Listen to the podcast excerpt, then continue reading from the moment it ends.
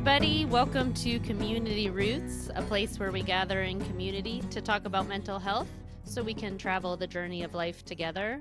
I'm Julie Richards. I'm Sarah Wakefield. And today we are off the beaten path with Angela Sillas Green. Thank you for joining us today, Angela. Thank you. I'm so excited to be here and I'm uh, excited to see where we land with everything we talk about today. Yeah.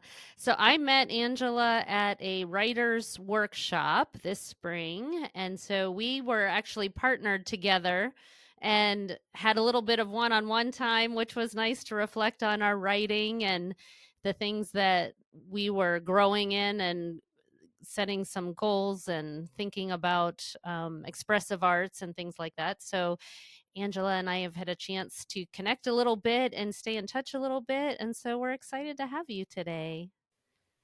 Yeah, it's funny how um, since we met via Zoom, like I'm in Colorado and you're in Ohio, and it's like cool how uh, technology is how people connect. Yes, I love that. Yeah. Well, why don't we start with just tell us a little bit about who you are, Angela, and anything of your story that you would like to share? Sure. So my um, I'm currently located in Colorado, as I mentioned. I'm a licensed professional counselor in the state of Colorado. Um, I also do training, and um, I'm a mom and a wife, and all those good things on the side. And I just planted a garden, so I think that's fun to hear about. Is like I'm always trying to learn and grow. So I have not personally planted a garden, at least to the effect it is uh, in my yard today. Uh, so I'm excited to see where that goes. So um, that's a little bit about me. Um, I didn't mention my business. My business is named Creating Change Counseling and Education. I actually just launched that recently. So I've moved from, um, I worked at Children's Hospital Colorado as of late. And so it's a new adventure, many new adventures. Yeah, sounds like it's starting spring and planting. I love the metaphor of growth mm-hmm. and learning and new business. And where did your journey of mental health begin? What has that uh, like evolved with for you? How has it become something of importance to you? Well, I think, you know, just like many people uh, growing up and just being a human being, it's like you're in these relationships and these situations. But personally, I actually uh, became a teen mom. I had my son at 17 years old. And so I was at, it was a university hospital, and one of the requirements of, uh, the teen moms was to visit with a counselor. So this was like a hospital staff personnel. And I was like, what is this that she's doing? She's asking me if I'm okay and like, you know, how like I'm emotionally. And I'm like, what is all this stuff? But I, and I didn't feel comfortable talking to her. But eventually I actually started college and I went to interview her for my career course. And I was like, she's like, yeah, I'm a counselor at the hospital. And I, you know, when there's crisis, you know, somebody's um, end of life, or you know, maybe there's a, a miscarriage or a loss of a baby or something like that. That was like her role, you know, that crisis counselor that we uh, see in hospitals today. But that was like very foreign to me, and so I always thought you know my circumstance um, although challenging i feel successful in be, being a mother early um, but really i thought hmm, like I feel like relationships really impacted the outcomes I had. And so that really the like desire to learn about myself and improve relationships in my life and others is really what motivated me uh, to dive into mental health as we know it. So being all about relationships at the core. Yes, I'm yes, I'm very relational. It's even in what I have a personal mission statement, and that's one of my. Oh, let's hear it. Yeah, let's, let's hear us. it. Yes, my mission, my personal mission statement is: I am made up of all the elements of being whole and complete. I am me. I show up the way I need to from moment to moment, from person to person. I create authentic, authenticity and connection. Mm. And and what was the um, inspiration for writing that mission statement? At what age or stage, or what brought you to that place of putting that into words? So, uh, journeys. Uh, I was working for a domestic and sexual violence program at the time. I wanted to build some leadership skills where I was at. And so I had, um, I did a lot of uh, prevention education. So um, I had, I, I, don't know, I call it a, what a woman's or something with one of the trainers that I met along the way. And I called her and she says, Well, I did this leadership training and it's like an energy leadership. And so I actually went to this workshop um, with, a, I think it's Startup Colorado or something like that. I'm saying it wrong at the moment. Um, but we did a whole two or three day workshop on developing uh, your leadership skills and it really is around positive psychology and there's like all these like levels of um, energy that you kind of uh, vibe off or I guess get triggered by. And so you do a whole like uh, assessment and then you get coached on it. And then, like I said, you do some course um, work. And then, yeah, eventually you end up with a mission statement. And I actually went a second time and then ended up with a personal statement, which I don't know how I differentiate the two, but I have both. so, yeah, that's, how I did just that. That is just wonderful. I love that. It's um a little bit it's more long lasting. You know, we talked about yoga last last couple times and mantras. I don't know that we addressed mm-hmm. mantras. Um but this sounds like very intentional and overarching. So not just in a moment, but something for your life. Yes, it was very much the philosophy is leading from the inside out. So I think it's very much uh, just like we're saying the authenticity and really connecting and knowing who you are. Uh, because really, it's the philosophy of this style is like, how am I individually? And then how do I express it to the world? Mm-hmm. Which has to start from a place of knowing yourself. Yeah and like, funny enough this this was during a transition so i was very emotional when i was doing this. Like it was like mm. i left that job and it didn't end in the best note. So mm. i felt very like in a state of grief. And so it was interesting to have this um, to jump off of. And i don't know if you remember julie when we were in the retreat i was saying the same thing that like this reminded me of being in that place again mm-hmm. when I when I joined that workshop because I'm transitioning into this new path. Yeah. So in a way, the mission statement maybe gave you a foundation or a grounding of these are the things that I believe in and this is who I am. Yes, I feel like it has helped me a lot because that job I loved in many ways, but at one point I plateaued, you know, I wasn't growing and I was really at a spot of do I become the director or do I move on? And I'm like, no, I like direct service. I like working with people. I don't like writing grants and fundraising and things like that. So um, I didn't understand at the time why I was just like so ups I don't know if upset's the word, but so just like disconnected from what the work I was doing. And this really helped me identify it's like your values weren't being met in that job. And so, like you're saying, I think it's it's helped me a lot is connect back to who am I, you know, and what are my values and like maybe what I'm doing in certain places aren't connecting with those values. And so it's helped I think it's helped me um, pick up on things a lot quicker and not stay stuck in a place that I am not meant to be.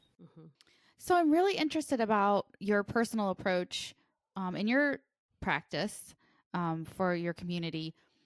Uh, what are the foundations that you like to incorporate in as you guide people through therapy?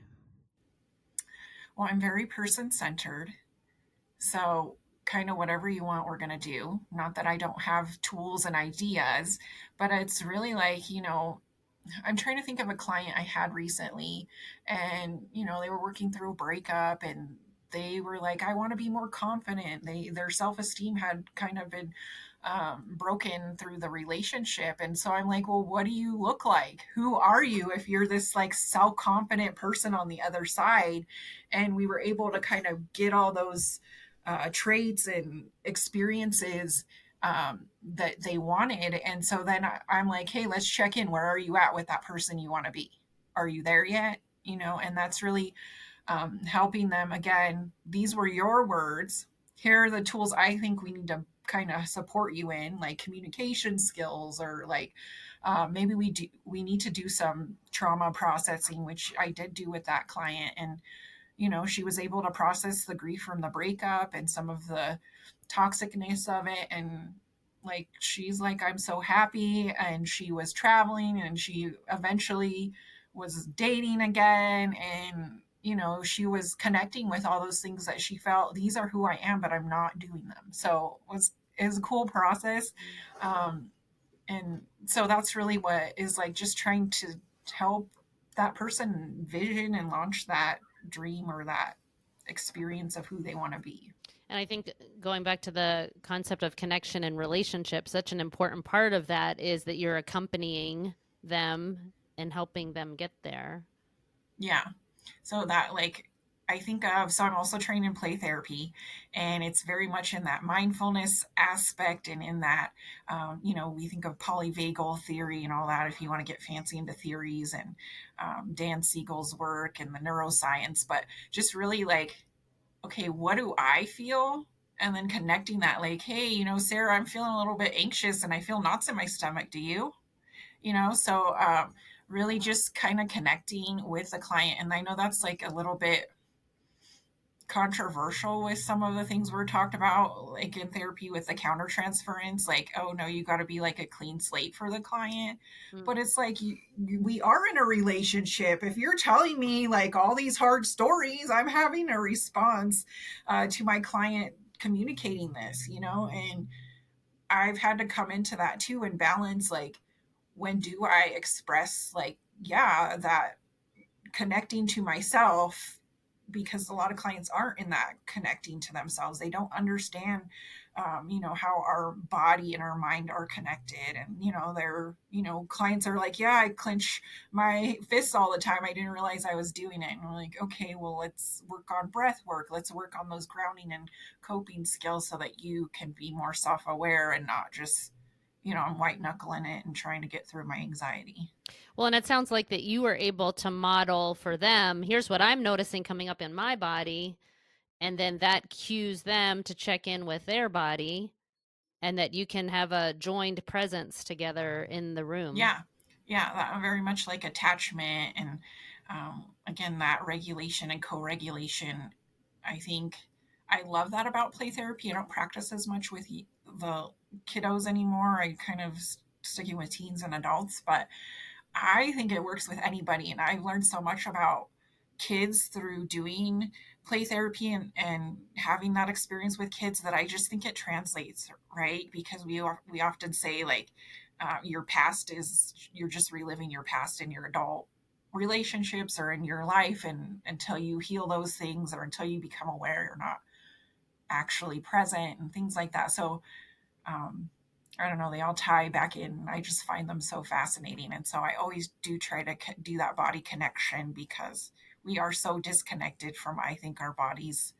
Um, we're just so external. Can you talk a little bit more about play therapy and what that looks like?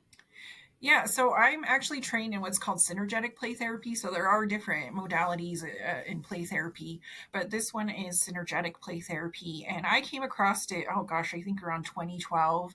Um, it is pretty popular here in Colorado. And uh, Lisa Dion, who is the creator, has, man, she's. Uh, a storm. She's just made it all over. I think she recently went to Australia. And so, um, really, that attunement and that connecting, again, like I was saying, in the playroom, you're observing the child playing and you're kind of trying to make meaning. Like, there's not like, hey, well, if they're playing with a, a doll, that, that it means this. It's really like, how do I interpret how they're using it, what I know about them and their family, and how that might be um, playing out in the playroom, and then using my own, again, body to attune and adjust and make meaning of what they're doing. So again, with kids, their their way of communicating is through play.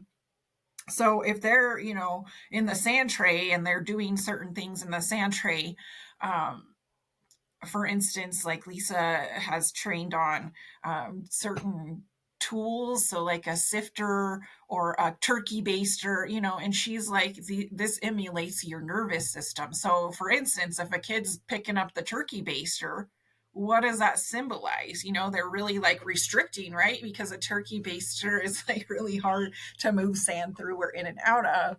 And so then i'm having again that attunement and my experience of that play. I'm like you know i'm like maybe i'm starting to hold my breath and i'm like oh my gosh i feel anxious or i feel scared. And then i start doing that regulation for them and helping. I'm like that thermometer that they do not have in the room you know that temperature that thermostat their thermostat is broken.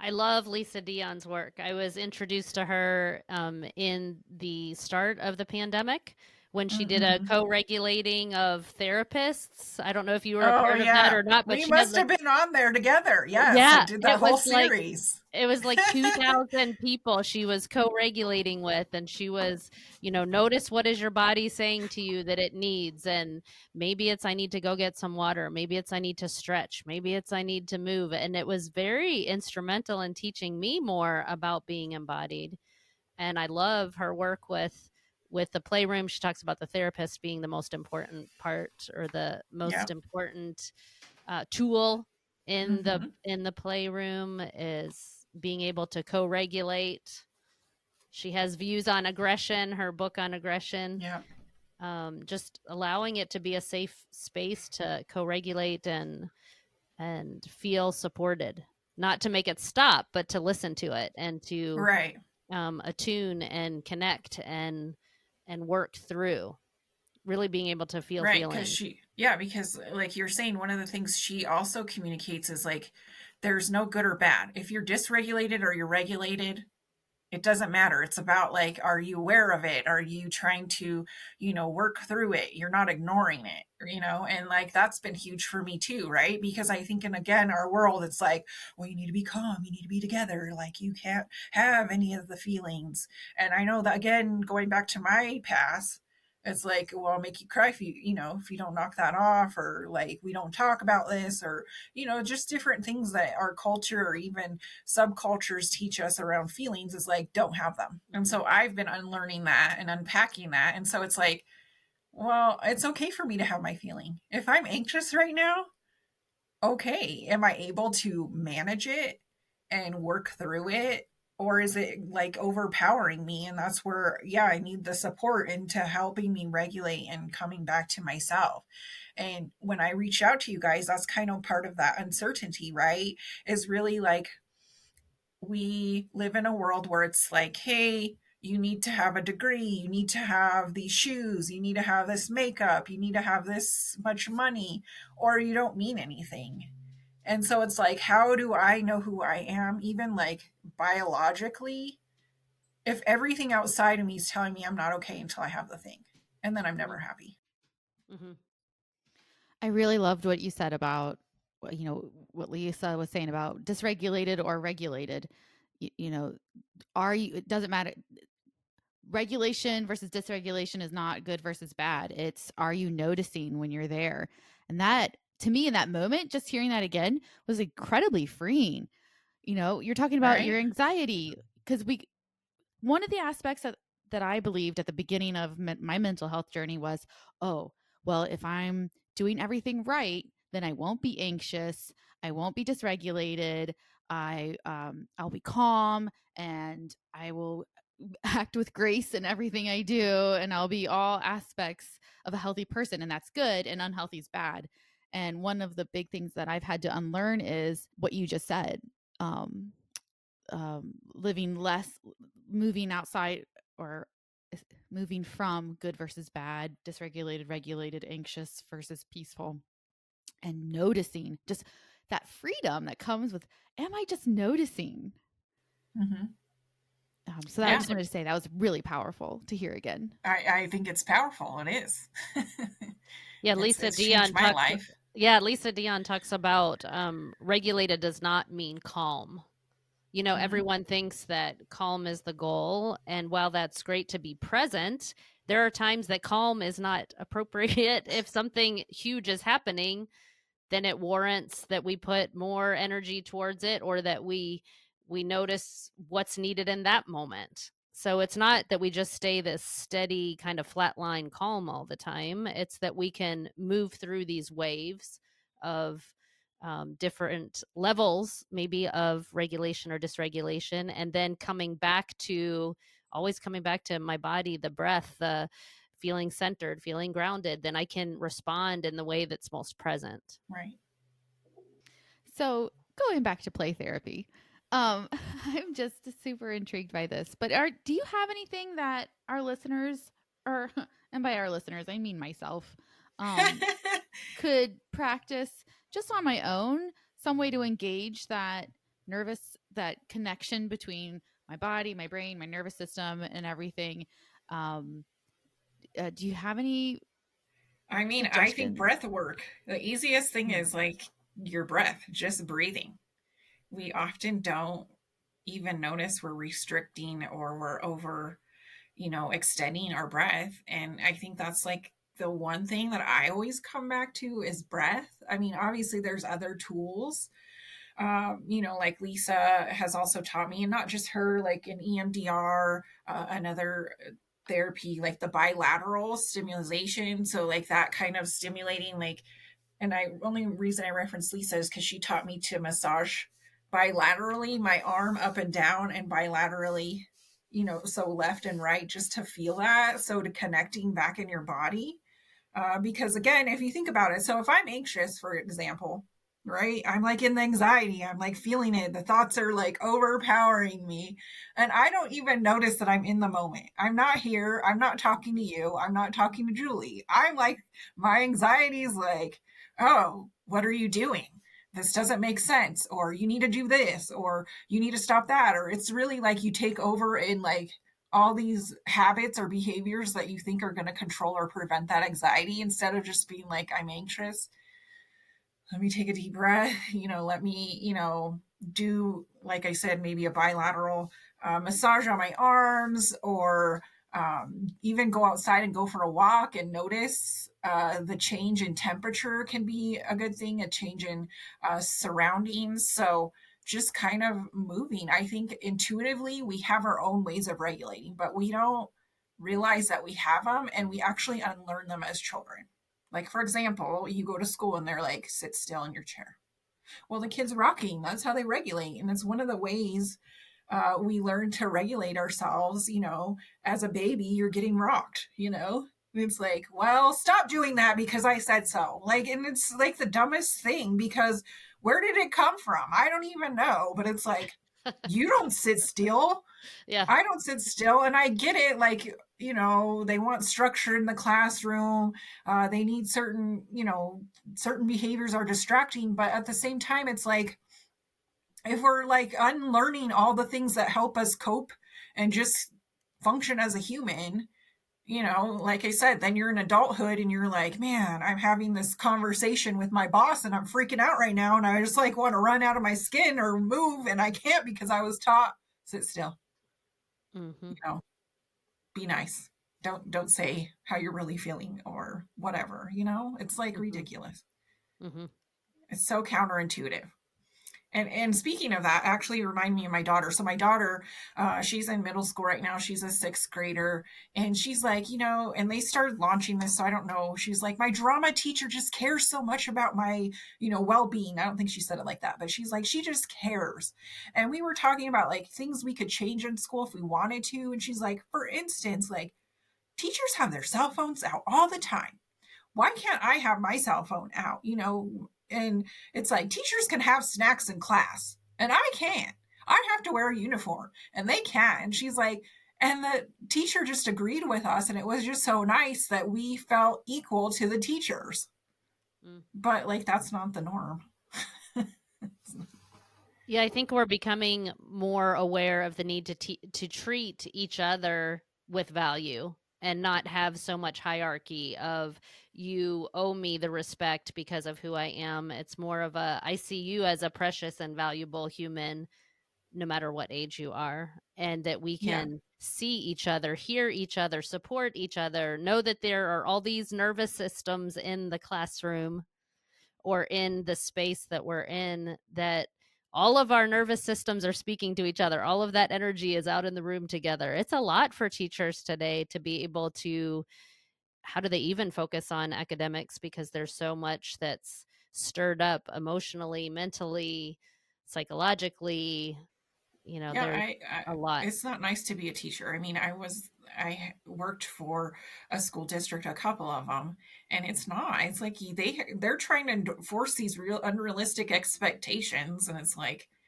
oh, well, tell these kids are cussing in the hall, and you're like, yo, I got to go get them in trouble now because they were cussing, and I'm like, not that I'm saying you should be cussing, but it's like, come on, like, is it worth your time and energy? No, like, well, it makes you, you wonder, know. um, what's the what's the history of that? Why why is this kid feeling the need to swear or to cuss in high school? Like what's going on in their lives that you know are they trying to impress? Are they are do they need to do they need a recess? Do they need to get out and expend some energy? Because maybe the only way they can express themselves is verbally at this point instead of being maybe. able to like physically express themselves and get that out. I mean i think developmentally teens are taking risks so they might just be doing it because developmentally it's their time of development. It's like that's the no no word and now i can say it. Or you know there could be other things you know you know maybe that's how their family talks to them. Maybe it's like they do want to get in trouble because they need to get some like you're saying something's going on and a needs unmet so they're acting it out you know in some way. So it's it's hard to say until you get kind of in the weeds like julie was saying is like we all have these nervous systems. We're all doing things based on how what state we're in right? If i'm in a really dysregulated state i mean i think about this with my partner like sometimes i'm like in a mood and i just need to get in an argument like I'm not necessarily conscious of it, but I'm like, there's all this tension inside of me. And then you're there, and I'm like, you're not even acknowledging me. So now I'm gonna start, you know, picking at you more or less. I don't, you know, you can think about that as like the I his energy isn't matching mine, or I'm like, you know, uh do you notice can you handle my energy and i need you like the co-regulation again i need some sort of regulation and if not then i'm like hey well then here we go you know and it's like not necessarily even an intentional thing but when we look at it more you know objectively and less emotionally it's like oh yeah it totally makes sense why they're doing that thing you know mm-hmm.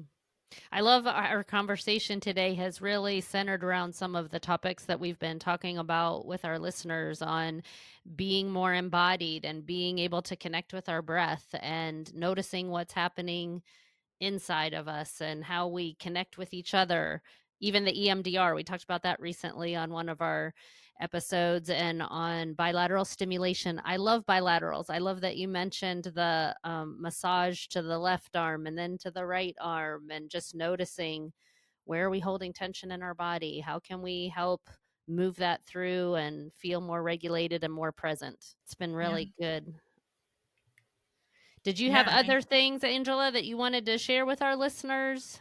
Well, I think some of the things when we did our kind of correspondence of that, like living in, in uncertainty, and I think it's something I've journeyed through because I think in some of the things we've already had been discussing is like we're always in uncertainty. I think COVID did an excellent job about teaching us that we're never in control of anything. Um, and I think that's one of the most recent times I kind of dived in. But just like how do we do grief? How do we do hard feelings? How do we do the anxiety and all that stuff? And it's like I, nobody taught me. Mm-hmm. and like how do i just live with it? And it's like you know i was looking at a, a flyer for al-anon for families of alcoholics and it was like just for today right? Inside like that present moment just just live for today. Um and i think it's in alcohol aa or na as well but like it's just like be present for today because if you think too far ahead or you worry too far ahead, like it's just probably gonna not end well. Not that we shouldn't goal set or have, you know, maybe uh, intentions or uh, visions or things like that. But it's like when we set too strong or set too like it has to happen like this, that, and the other, and then like something happens in your world, like, and you don't have those skills to regulate and feel your feelings, like and again you're looking outside yourself so then we have the alcohol the drugs the you know i'm fighting either or i'm internally uh violent to myself. So i i always look at it externally violent or internally violent like you know self-harm and suicide versus like i'm abusing a partner or i'm beating up or assaulting someone or using gun violence. I think i've journeyed into understanding that a little bit more um, and where that comes from so um, really unpacking that being versus doing all the time and needing that goal and that outcome to value who i am and i guess going back to that vision statement and that that mission statement that I shared with you is like just kind of knowing who am I? Because then I can come back to that person. And that's again something with the synergetic play therapy is coming back to yourself, right? Mm-hmm.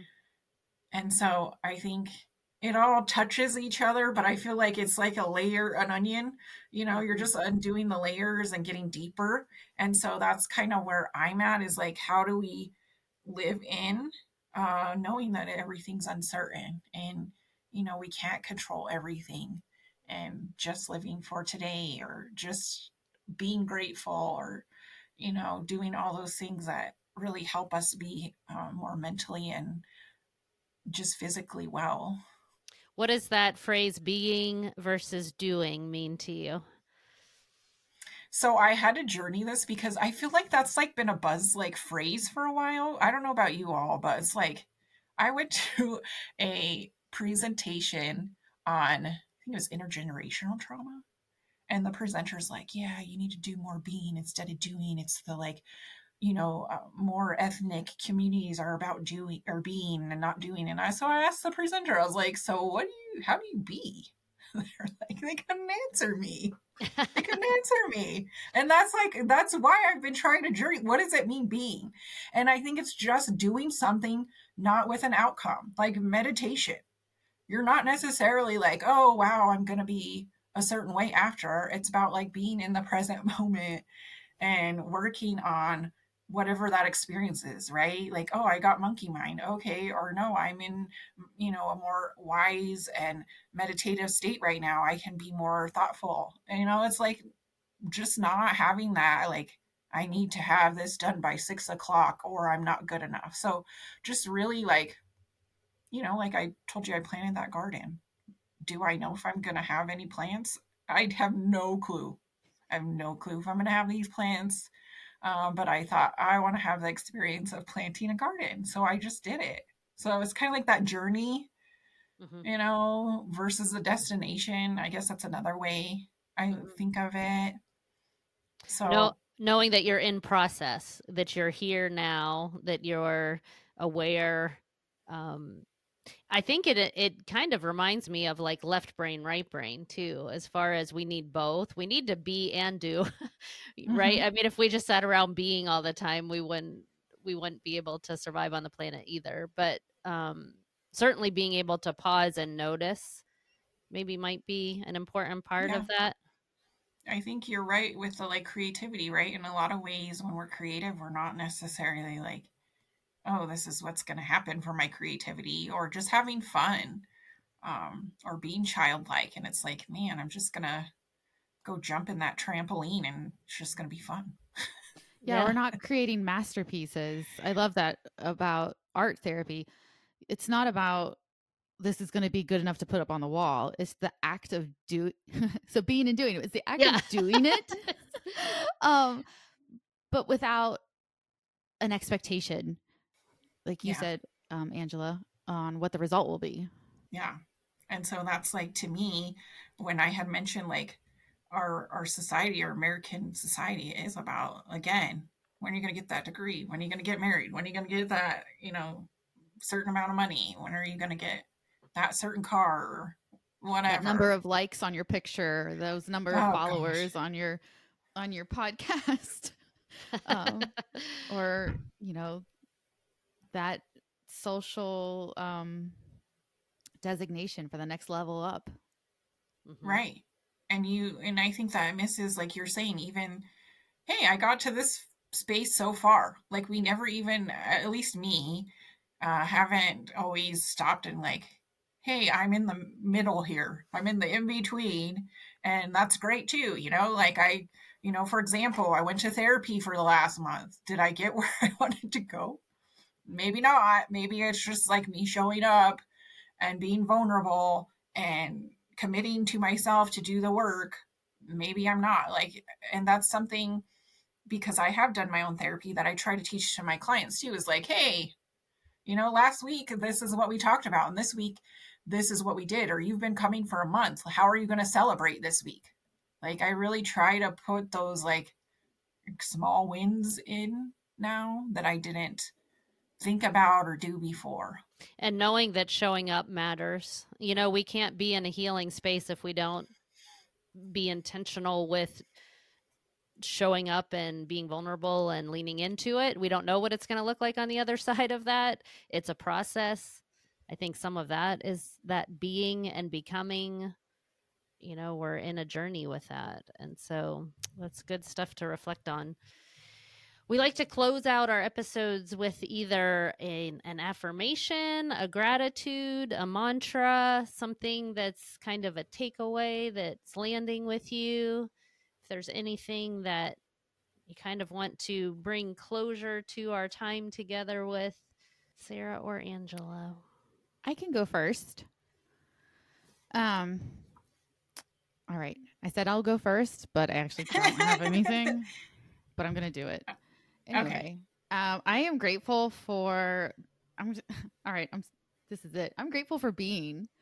Um I'm grateful that I don't have to produce and create a masterpiece in anything I do, um, in everything that I do. So I'm grateful that it's all it all matters. It all counts. Um, because every little step of showing up matters, even if it doesn't look and produce what you wanted or thought you needed in that moment.